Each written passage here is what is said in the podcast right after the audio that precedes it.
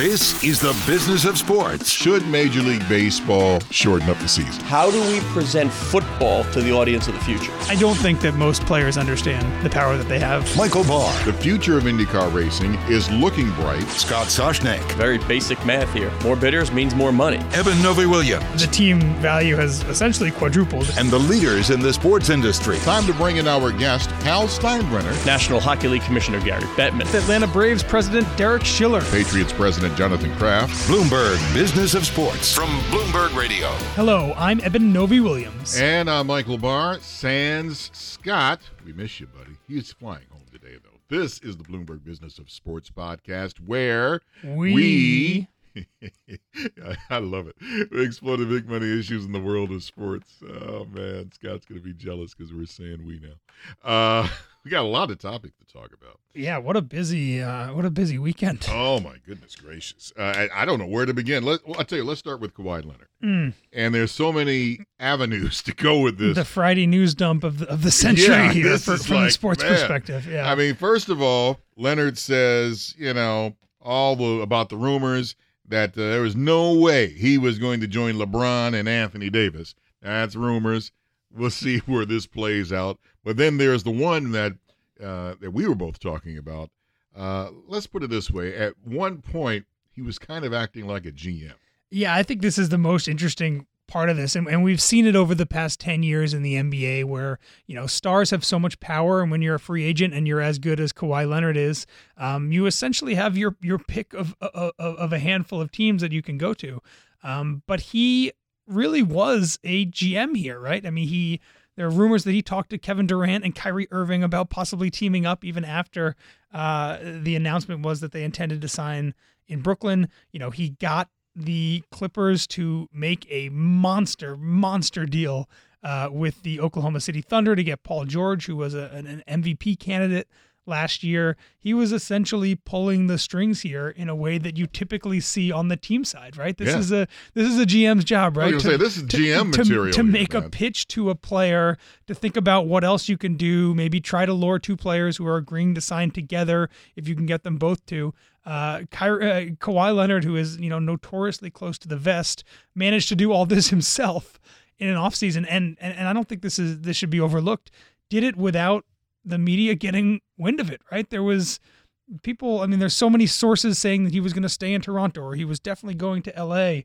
Um, there was really nobody really addressing the, the idea that he was planning for a while to be in the, be with the Clippers, and not only that, was working on other teams uh, to try to get a deal done. I think the the big news stories, like you said earlier, the first time I heard about this was this morning when I read about it because we heard nothing about this even uh, through most of the weekend. We didn't hear anything about. Yeah, I mean, I think the the general thought. I mean, he's a he's from L.A., right? There was certainly talk of him going to the Clippers a, a while ago, uh, but so much of the conversation in the past week really centered around two options, right? With, with returning to Toronto, where he just won a national, uh, an NBA title, uh, or teaming up with the Lakers. You know, which would be you know with Anthony Davis, Kawhi Leonard, and LeBron James would probably be the the three most talented. The, the, team with the most talented three players in, in NBA history.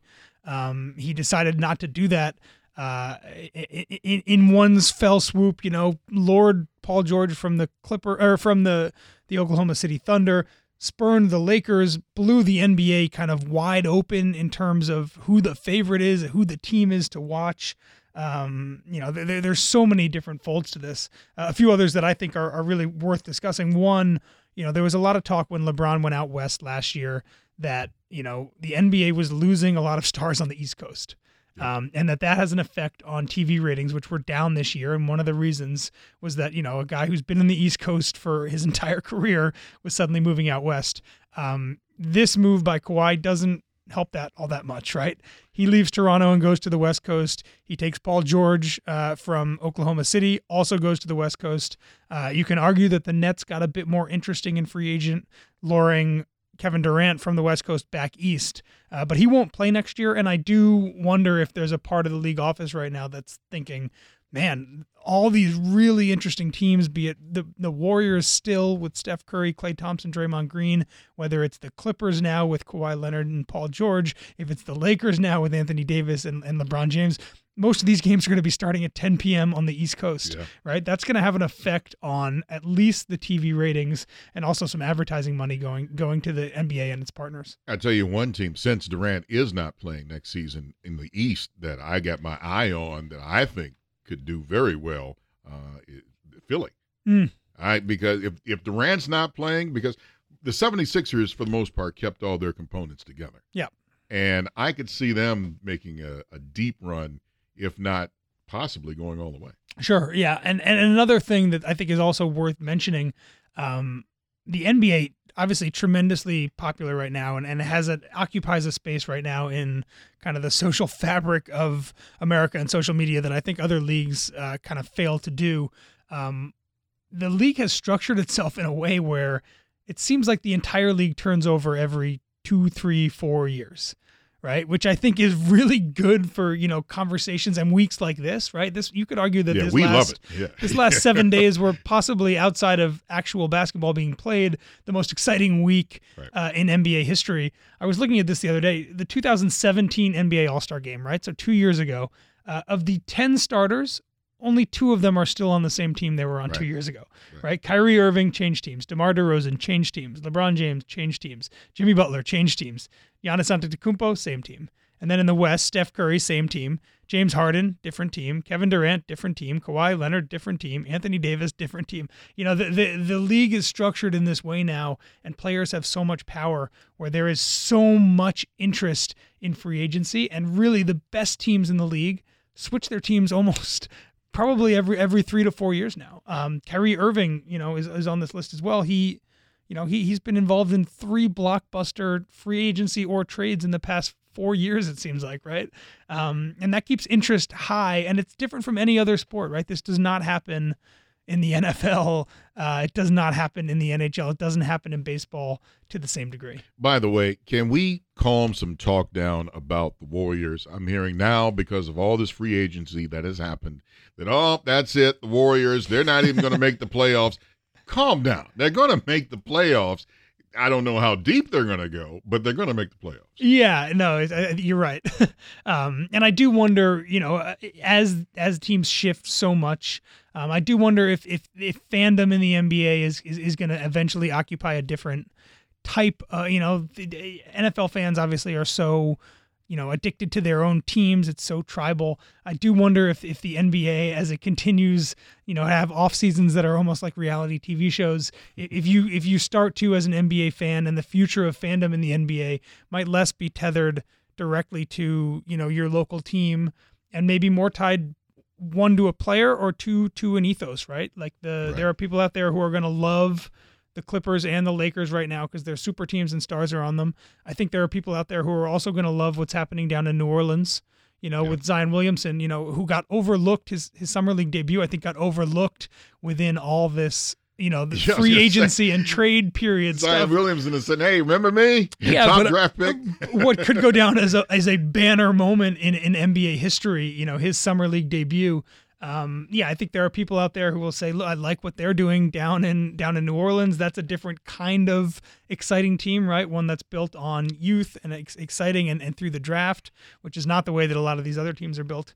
Um, so yeah, there's I think there's a lot of different. Uh, I wonder if fandom may be changing a bit in the NBA because of the fact that you know teams don't hold on to players anymore and players have so much power and so much you know so much command over fans right now that you know as they change teams i wonder if allegiances change with them Next topic. You know, you all know, you all know what we're going to talk about because we have to give some congratulations to the U.S. women's national soccer team. They're celebrating their fourth World Cup championship, beating the Netherlands 2 0.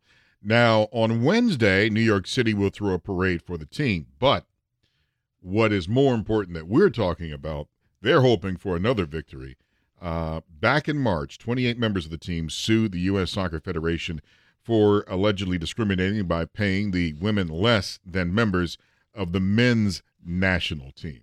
And uh, hopefully, for the women, uh, as they're saying, that this win is going to help them in that fight. Yeah i would think that it would did you see the the fans in in france after the win Oh, yeah. chanting, chanting equal, pay, Yeah.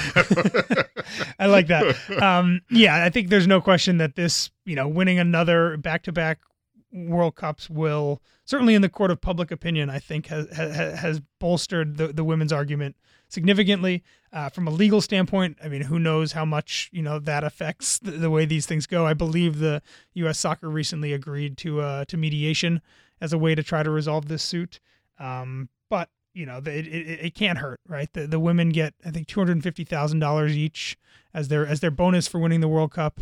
Um, if it were the men, you know, the, each man on the U.S. team would get over a million, from what yeah, I understand. Yeah, if I remember the pool right, it's the total FIFA pool is thirty million for the women, but four hundred million for the men. Yeah, those are di- those are those are a bit different numbers. Yeah, yeah. just a little. yeah, and, and and you know, so much of the argument, the, this the argument that U.S. Soccer makes um, against equal pay for the for men's and the women's team.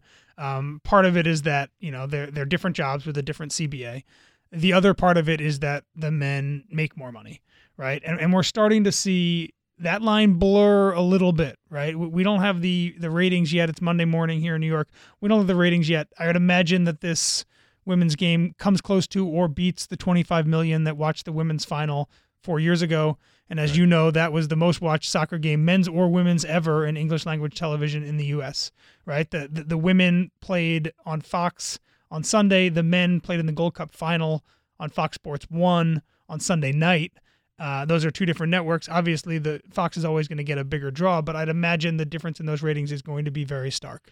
So, from a rating standpoint, the Women's World Cup is doing very well, and, and considering the U.S. men didn't even make the World Cup yeah. four years ago, it, it, it's a tough, or, or, last year, it's a tough comparison to make there. Merchandising is another one, right? We heard Mark Parker, the CEO of Nike, say on their earnings call last week, the U.S. women's jersey was the best-selling soccer jersey they'd ever had right? And now Fanatics, which is the dominant force in in licensed sports apparel, they're saying that this year's women's team is the, is the best selling soccer team, national soccer team they've ever had, right? So so there, there there's a tremendous amount of commerce existing around this women's team, uh, and as you know, more and more shirts get sold, and as more and more people watch their games, the argument between you know the men's team makes so much more money than the women's team, maybe the line there starts to blur a bit. I think it comes down to, and it's just like anything whether it's for the women, for the men, whether any sport you're talking about, uh, how much of demand is out there, mm-hmm. and that's what it really is going to come down to. Uh, it, it, I don't care if you put the best Major League Baseball team on television. If there's no demand for it, who's going to watch it? Yeah, and and the National Women's Soccer League is another you know part of this discussion, not necessarily the equal pay discussion, but you know, four years ago when the women beat Japan in that in that really exciting uh, blowout final, uh, the National Women's Soccer League, the professional league here in the U.S., saw a tremendous boost for the first you know first couple months back. Right, I remember Carli right. Lloyd playing in that first game back right. in Houston. You know, there was a boost in tickets, there was a boost in people watching. Um, Kristine Lilly told us a couple weeks ago, same thing. She expects there to be a big business halo around the, uh, a World Cup victory, right? There's going to be a tour for the U.S. national team. Those women are also going to go back to the NWSL and start playing in that league. There will be more people going to those games in the next couple months. The big question is, can they sustain that? Right? Exactly. Yeah, that, that's what I was getting at, mm-hmm. and I mm-hmm. want I want to add, yes, there is definitely a demand to watch the U.S. women's soccer team. The question now is, like you said, you have to sustain it. Absolutely, yeah, and and the you know you you see people saying it already, but you know if you want to support women's soccer in the U.S. Right, the the way you do that is with your wallet, right? And if you live somewhere close to the nine teams in the NWSL, right, going to games is a way that, that you do that, right? Or tuning into, you know, they just signed a, a big deal with ESPN, a broadcast deal, tuning into the NWSL on ESPN News or ESPN2, wherever ESPN chooses to put those games.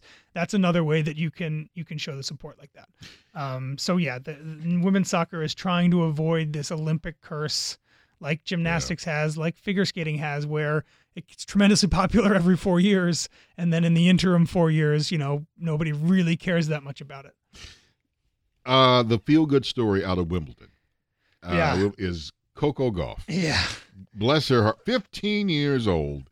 Uh, she has had a great run at Wimbledon, but uh, it's unfortunately over. Yeah, yeah, she she was eliminated by Simona Halep uh, on Monday morning. Um, but yeah, I mean, what a what a run there. You wow. know, got, got to the round of 16.